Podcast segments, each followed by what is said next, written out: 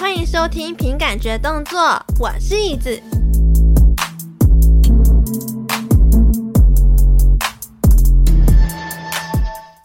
其实我一直很期待这个礼拜要跟大家分享的这一则故事。那这个故事呢，是跟职场工作有相关的。我觉得荒谬到很适合在凭本事或者单元跟大家做分享。那因为这个单元呢，本来就是会分享一些我在生活上所发生的一些事情，然后依照我很主观的想法或者是体悟，针对这些事情去做一些评论。那如果说你听了这些话觉得不喜欢、不舒服的话呢，我的建议是你可以直接先按暂停，不要再听下去了。比如说。我的前主管，如果你有在听这一期的话呢，我建议是你先不要听，你直接先默默的按暂停，然后去忙你的工作。那如果你是执意要听下去的话呢，我只能说你应该会更加了解我这个人的真面目。好，那事情是这样子的，就是在这半年，如果你是。这半年，今年二零二二三月到九月这之间呢，你应该会知道我在前一个公司已经离职了。然后在这半年之间呢，我除了录音啊、搬家之外，其实有的时候我也是会投履历找工作，然后抱着一切随缘的态度去面对这一切。那上一次呢，我跟最强背景音不是有一起合办了梦境拼图的串联活动吗？在接近尾声的时候呢，其实我应该要在各大社群好好宣传我们这个串联有多有趣、有多好玩。但是我没有好好的做到这一点的原因，就是因为我已经应征到了一份工作。所以呢，其实某种程度上，其实我对于有来参与我们串联的所有来宾们，有一点点不好意思，因为没有办法好好的去宣传每一个节目这样子。因为我应征到了这份工作，老实讲，我当时其实蛮兴奋的，这是一个我觉得很兴奋的一件事情。那因为这份工作呢，是在一家新创公司里当动画师，没错，我又默默的把我的专业拿去换钱吃饭。但是呢，我可以直接说结论，就是我现在又离职了。而且呢，我只待了八天，哦耶，连两个礼拜都不到。没错，我抛弃了这份工作，就拥有找回了生活自主权，就拥有了全世界，就拥有可以跟你们录音说话的机会。我绝对绝对没有故意为了胜出这一集主题，然后呢，创造这一出超像邱丽颖的神奇旅程。我真的没有，因为你你想，八天是不是超级像邱丽颖？我真的觉得很荒谬。好，反正呢，我觉得我可以跟大家来分享。我这八天的心路历程，以及我为什么会试着想要用老板的思维来工作，最后失败离职。首先呢，我想要先跟大家前情提要一下，就是我在大学毕业后的第一份工作呢，是在一家大公司上班，然后呢，也是担任动画师的职位。在大公司上班呢，我从来没有加过班，我从来没有加过班，因为我这一点真的是要强调好几次。所以呢，其实我在当时，我可以好好的运用我下班的时间来经营这个节目，或者是呢，去跟朋友聚会什么的，就是我的工作跟生活是有取得一个很好的平衡。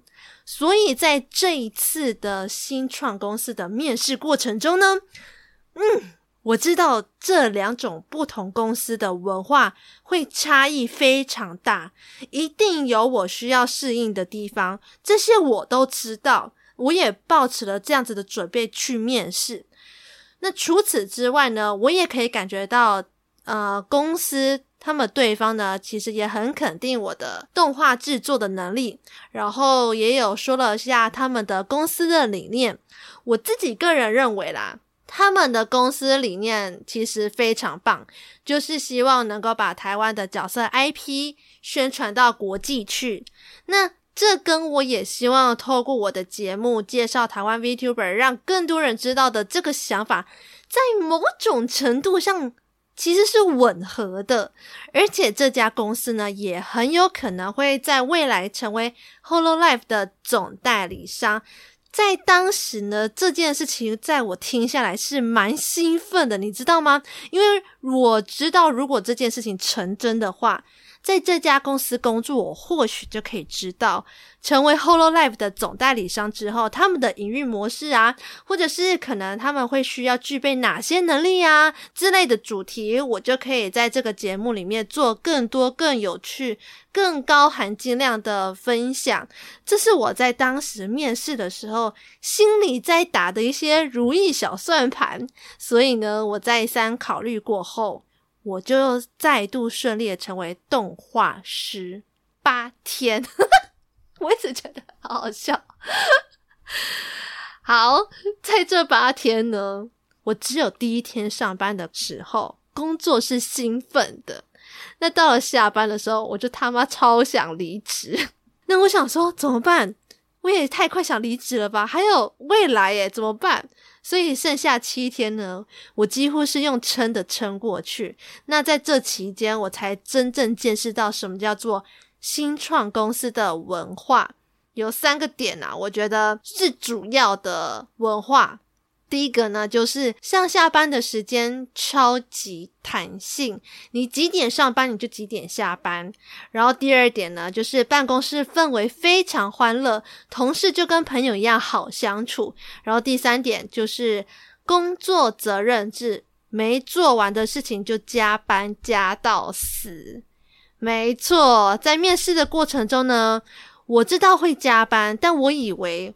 我以为我的加班呢，就可能只是一加一些些时间，不会太夸张的那一种。殊不知，我真的太天真了。光这三点就让我感到非常的不习惯，因为我就是那种，我一定是会为了不要加班，所以我会准时到公司。甚至呢，我会提早到公司，在所有人、所有同事都还没有清醒的到办公室的时候，我就会开始工作。然后呢，把所有事情都尽量不要浪费时间的做到一个段落，就是希望呢，我每一天能够不要做到晚上八九点。但是我这个行为呢，还被说话喽。我被说过，诶椅子，你可不可以不要这么早来呀？因为同事们都不会这么早到啊，你这样子会让他们很有压力耶。我心想说，What the fuck？我早到也不行了，我认真也不行了，我爱到他们了是吗？对，就是就是爱到他们，他们会觉得很有压力，觉得 Oh my god，你干嘛那么早来？我我害怕，我有压力。我想说，是不是应该也要跟你一样认真？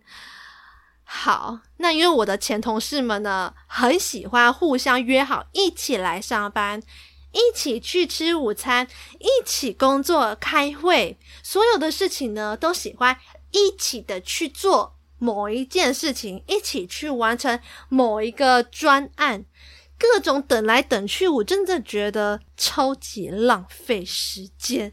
我其实有时候心里都会默默的想，为什么他们会这么没有效率啊？他们事情不是也很多吗？这么晚来公司，吃饭时间也不固定，然后呢，每次做不完再拖到下班的时间，甚至要熬夜到凌晨，难道不会想回家吗？这样子久了，身体迟早应该会出状况的吧？这不就是一个很可怕的恶性循环吗？这难道是我的问题吗？嗯，可是。如果我的生活作息不跟他们一样的话，就会显得我好像很不合群，而且会变成一个核心的问题人物。但是，但是加班这一点让我整个的生活完全失衡诶。那一阵子的生活重心，我全部都在工作上，平常加班也就算了，我真的就算了，真的。但是连前同事们在假日的时候。假日大家都在放松，然后跟朋友出去玩的时候，他们也会自主加班。我就想说，What？什么意思？自主加班？我就算装死不想加班也不行哦，因为工作没有做完的分量就会强压在其他同事身上，而且这些所有加班都不会给加班费，都不会。我就想说都不会给加班费，那为什么我要在假日的时候加班啊？我就觉得这很明显就是整间公司的管理有问题吧。就是在主管还没有搞清楚我制作动画的速度到底有多快，也不知道他接了这些案件需要花多久时间完成的情况下，我就要一股脑儿全部都要接收，全部都要我完成。然后在这之间呢，还有其他琐碎的事情，比如说要剪辑影片啊，就也会希望我可以在期限之内缴交出去给他。变成呢，我身为一个新人，要在一天之内了解公司里的所有案件资料，本身呢就是一件很费心的一件事情。然后加上因为时间排程的关系，导致会有很多事情会需要赶快完成。但是我不管速度再怎么快，动画制作的时间就是不能压缩。比如说三十秒的短影片，光是人物动画加特效。还有音效，就是需要花掉我一个礼拜的时间制作，不含美术分镜哦。如果不是花一周的时间制作的话，品质就是会打折扣。可是身为主管的话呢，一定会希望这个品质一定要是好的嘛，所以就变成我跟我的美术同事一定要在假日加班，才能会完成所有的事情。然后我就会开始产生职业倦怠，觉得非常厌世。那在我好好的认清这家公司的文化之后呢，我就想说，嗯，这么快就厌世好像也不是个办法，毕竟我也是需要一些钱的嘛，对不对？所以呢，我就学着要换位思考。我就换位思考，我就想说，嗯。如果我是老板的话呢，老板的思维一定是啊，会想要无时无刻的在想工作上的事情，比如说，诶，这笔生意要怎么谈啊？怎么样才能把事情做得更好啊？怎么一大堆的。然后第二点呢，就是希望员工呢能够在短时间之内帮我创造更多更有价值的产能。然后他同时也一定会对这份事业有爱、有梦、有热情，梦想呢有一天能够把台湾的角色 IP 宣传到国际去。嗯，的确，在某些时候我也会觉得，嗯，我应该也要学老板这样子的精神在工作，拿出我在做节目的认真态度在做工作，因为我对我的节目也的确是会无时无刻的都在想主题，也是有爱、有梦、有热情的，所以。我可以理解老板的这些做法，没错，我可以，我可以继续，然后我就会开始继续架骨架啊、调动作啊什么什么的。但是过不了多久，我就会在内心里大叫：“我到底在干嘛？我为什么八九点还没吃完餐，在这边工作？我到底在干嘛？”这时候呢，身份再切换成，如果我是合伙人，哇，我一定会心想：没错。我一定也要支持他的这份梦想，因为这份梦想真的实在是太美丽了，发扬到国际上去，诶，我们要变得很 international 了，哇！而且呢，我一定可以在这家公司发光发热，找到属于我的个人舞台。没错，我可以，我可以继续，然后再继续的做动画啊，上特效啊，加音效啊什么的，然后再过没多久，身份再转换切换成我只是一个普通员工。Oh my god！真实身份一切回来，我马上就觉得，妈的，我为什么要这么晚了？我还要在这边为他们劳心劳力。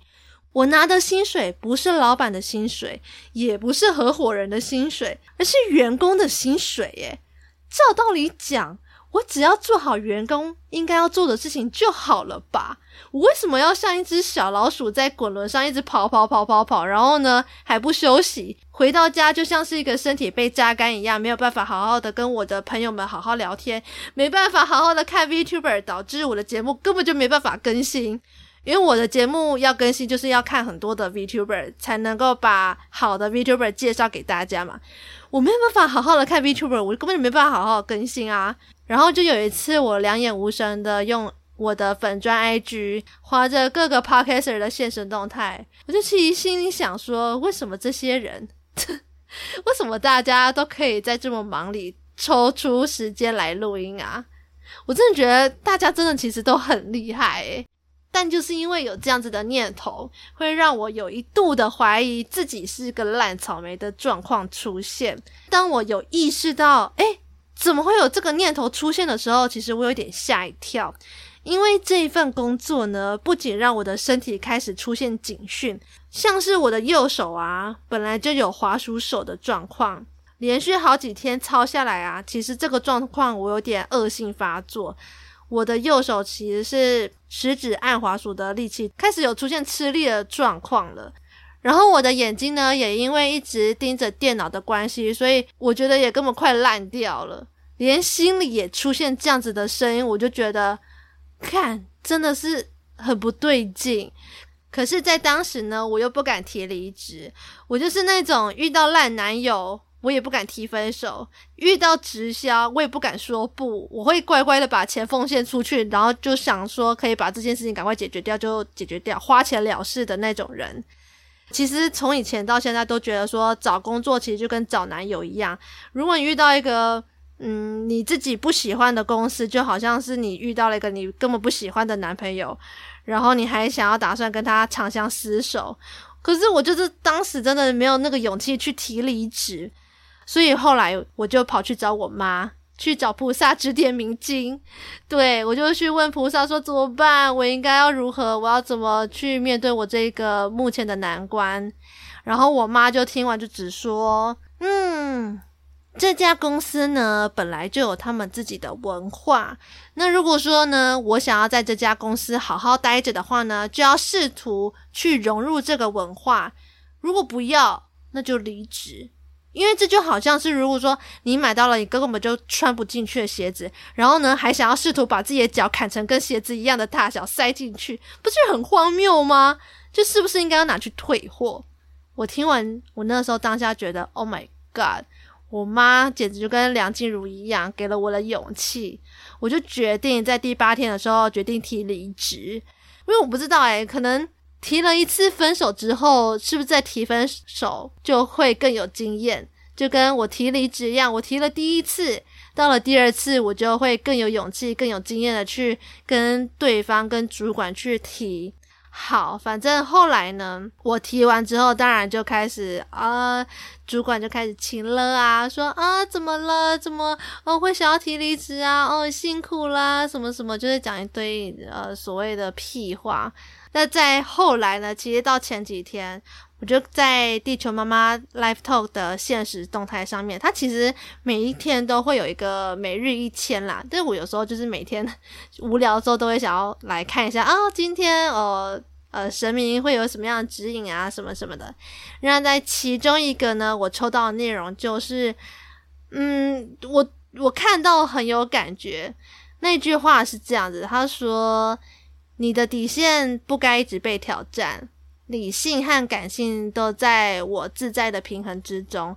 我当下看到，我就觉得啊，真的就是我真的没有办法在没有加班费的情况下去完成老板的梦想。无限期的加班就只会搞得我身心俱疲，然后真的也很幸好，我现在呢也。有勇气了，提了离职，然后坐在床边跟大家分享这一趟神奇的秋令营的职业故事。那在当下呢，其实你在秋令营的过程中，每天当然是会觉得很沮丧、很累、很负面情绪。但是呢，我觉得幸好我有这个节目，有你们，然后我就想说，哎。可以转个念，让这件事情变成一个很有趣的事情，跟大家做分享。这就是我最近的体悟吧。就是我会觉得说，哦，原来大公司是这样子的文化，然后新创公司是这样子的文化，就两种文化我都有参与到。这算是，嗯，透过这些经验，把我的人生变得更丰富吗？嗯，我想天使应该是想要给我这样子体悟吧。应该吧。